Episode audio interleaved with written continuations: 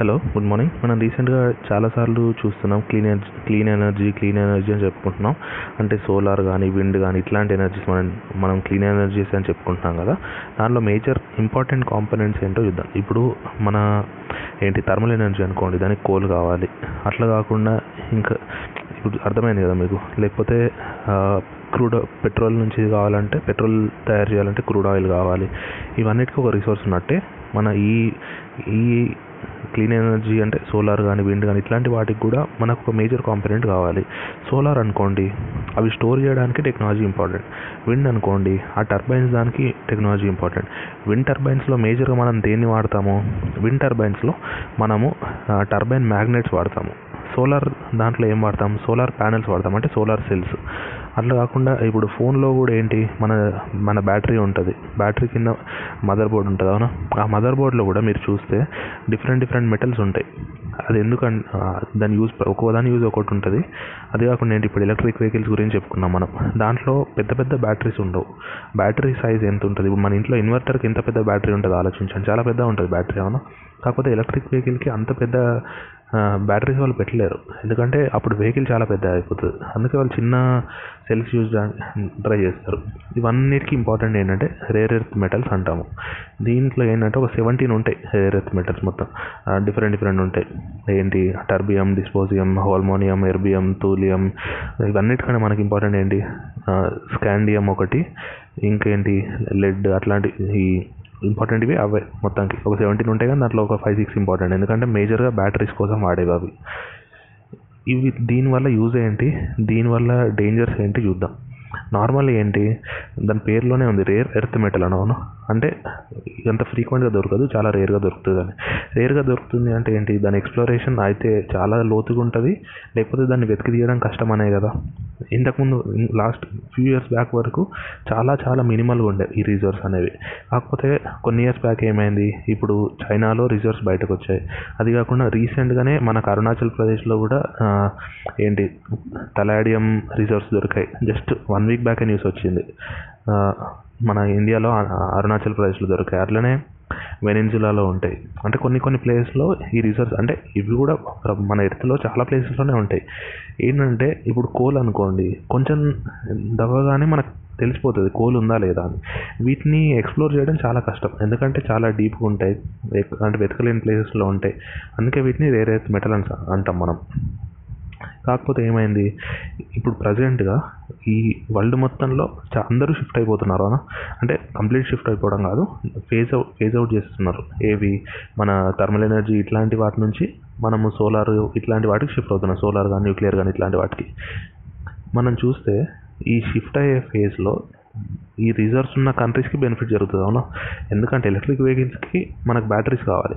ఆ బ్యాటరీస్లో మనకు ఉండేవి ఏంటి లిథియం లిథియం అయాన్ బ్యాటరీస్ ఉంటాయి అవునా? సో ఈ లిథియం మనకి ఇంపార్టెంట్.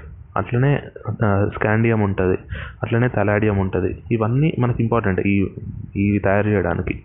తయారు చేసినప్పుడు ఏమవుతుంది? సో ఇప్పుడు మనకి హయ్యెస్ట్ రిజర్వ్స్ ప్రజెంట్ అయితే ఎక్కడ ఉన్నాయని చెప్పుకున్నాము? చైనాలో ఉన్నాయని చెప్పుకున్నాం. అంటే వేరే దగ్గర కూడా ఉండొచ్చు. ఎక్స్ప్లోర్ అయిన దాంట్లో హయ్యెస్ట్ ఇప్పుడు చైనాలో ఉన్నాయి. వాళ్ళు ఏం చేస్తున్నారు? వాళ్ళు ఎన్విరాన్మెంట్ని పట్టించుకోకుండా ఇప్పుడు ఒకటి ఆలోచించండి. కోల్ అనేది ఎన్విరాన్మెంట్ డేంజర్ అని ఎందుకు చెప్పుకుంటాము? అది మనకి దాని నుంచి కార్బన్ ఎమిషన్స్ వస్తే మనకి అది గ్రీన్ హౌస్ గ్యాసెస్ వల్ల డేంజర్ అని చెప్పుకుంటాం. అది కరెక్టే కాదన్నట్లే కాకపోతే ఇప్పుడు ఈ రేర్ ఎర్త్ మెటల్ని కూడా ఎక్స్ప్లోర్ చేయాల్సిందే కదా. అంటే భూమిలో నుంచి తీసుకురావాల్సిందే కదా తవ్వాల్సిందే కదా. సో ఇది చేసినప్పుడు కూడా ఎన్విరాన్మెంటల్ ఇంపాక్ట్ ఉంటుంది కదా. ఇది ఒకటి ఏంటంటే ఒక one unit one unit current అనుకోండి దానికి కోల్ హండ్రెడ్ కావాలనుకోండి ఎగ్జాంపుల్ ఒక యూనిట్ లాగా. ఈ రేర్ ఎర్త్ మెటల్ వన్నే కావాల్సి వస్తుంది. అవునా? ఎందుకంటే ఇది తక్కువ చాలా డీప్ ఉంటుంది చాలా హై ఎనర్జీ ఉంటుంది దీంట్లో. ఎంత డీప్కి వెళ్తే అంత హీట్ ఎక్కువ ఉంటుంది ఒకటి మైండ్లో పెట్టుకోవాల్సింది. మన ఎర్త్ ఎర్త్లో ఏంటి మూడు లేయర్స్ ఉంటాయి క్రస్ట్ మ్యాంటిల్ కోర్. పైన పైన ఉండేది క్రస్ట్ మనం మన కింద ఉన్నది క్రస్ట్. దాని కింద మ్యాంటిల్ దాని కింద కోర్. ఇప్పుడు ఈ ఎంత డీప్కి వెళ్తున్నామో అంత ఎనర్జీ పెరుగుతుంది అక్కడ అక్కడ దొరికే వాటికి. అట్లా ఇప్పుడు పైన పైన ఉంటాయి. ఏముంటాయి? గ్రానైట్ ఇట్లాంటివి అయన్ ఇట్లాంటివి ఉంటాయి.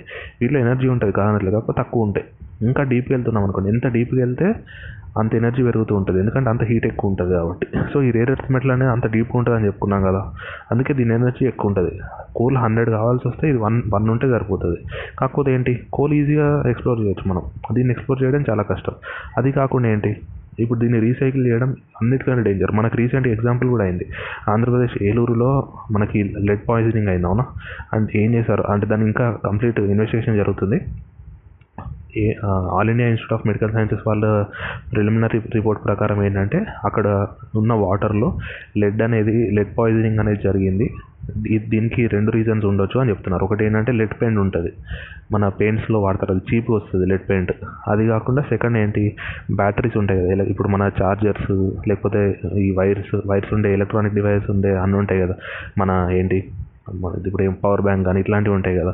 వీటిని మనం అవి పాడైపోయిన తర్వాత మనం ఏం చేస్తాం? డైరెక్ట్ చెత్తలాగా పడేస్తాం కాకపోతే దాంట్లో మనం ఇంతకుముందు చెప్పుకున్నాం కదా ప్రతి ఫోన్లో ప్రతి ఎలక్ట్రానిక్ డివైస్లో ఈ రేర్ ఎర్త్ మెటల్స్ అనేవి ఉంటాయని చెప్తున్నాం అవునా?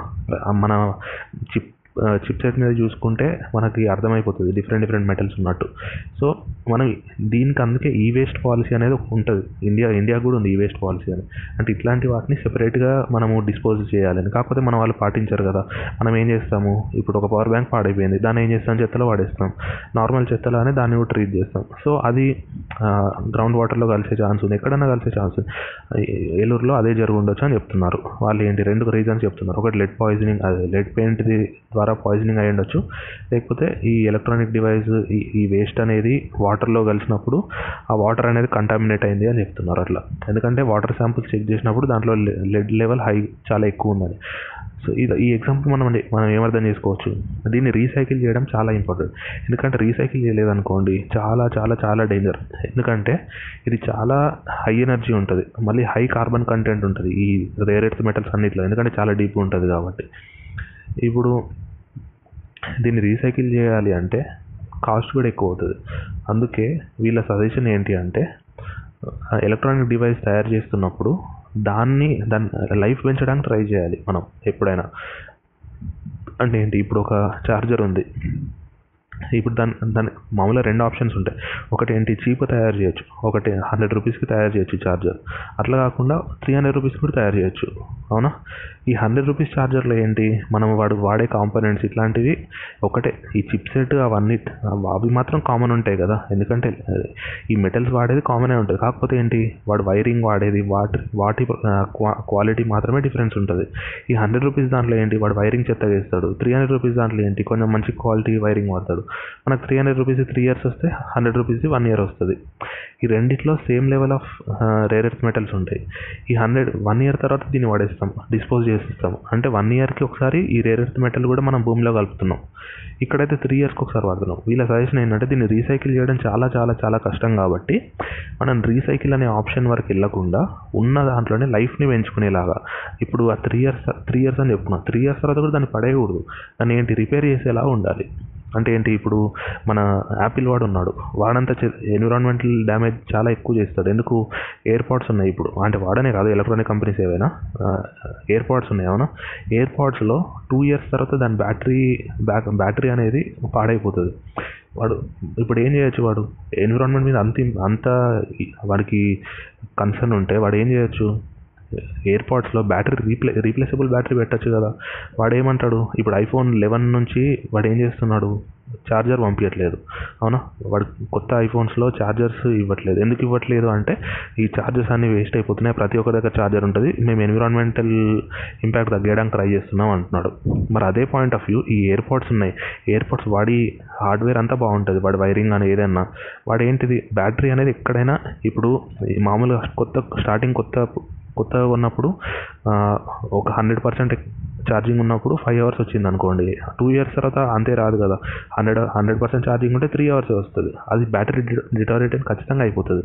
వాడేం చేయొచ్చు? ఈ బ్యాటరీ ఒక్కటి రీప్లేస్ చేసుకునే టెక్నాలజీ డెవలప్ చేయొచ్చు కదా అంత ఖర్చు పెడుతున్నప్పుడు. చేయడు ఎందుకు? బ్యాటరీ ఒక్కటి చేస్తే వేరే మళ్ళీ కొత్త లాంచెస్ ఎవడు కొనడు కదా. అట్లా. సో వీళ్ళు అదే చెప్తున్నారు. మనము రీసైకిల్ చేయడం అనేది చాలా చాలా కష్టం. కష్టం కాబట్టి లైఫ్ని పెంచడానికి ట్రై చేయాలి. దాని యూస్ఫుల్ లైఫ్ని పెంచాలి. ఆ పెంచడమే కాకుండా ఏంటి? రిపేర్ చేయడము మళ్ళీ అట్లాంటివి చేయడం కూడా చాలా ఇంపార్టెంట్ అని చెప్తున్నాడు. అంతే. Thank you so much.